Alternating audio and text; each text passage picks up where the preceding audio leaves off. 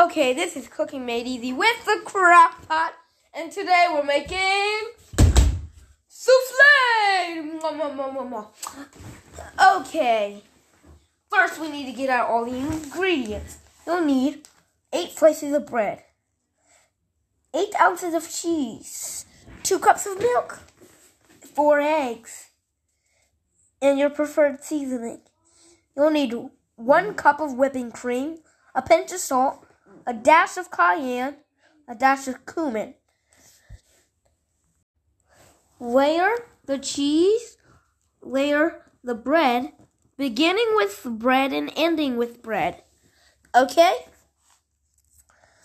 Uh, you'll also need to mix together your eggs, seasoning, and cream. Pour half and half on the bread and cheese. before I say the rest, uh, wait, before I say the rest, uh, starting now, I'm going to be answering questions about myself that you sent to me.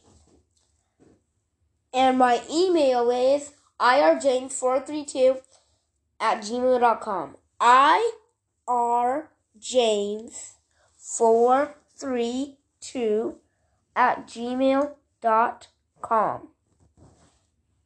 Okay? And that's all.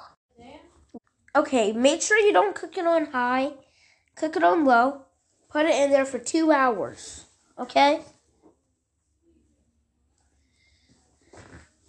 And if you didn't get all that, you can rewatch this. I mean, listen to this.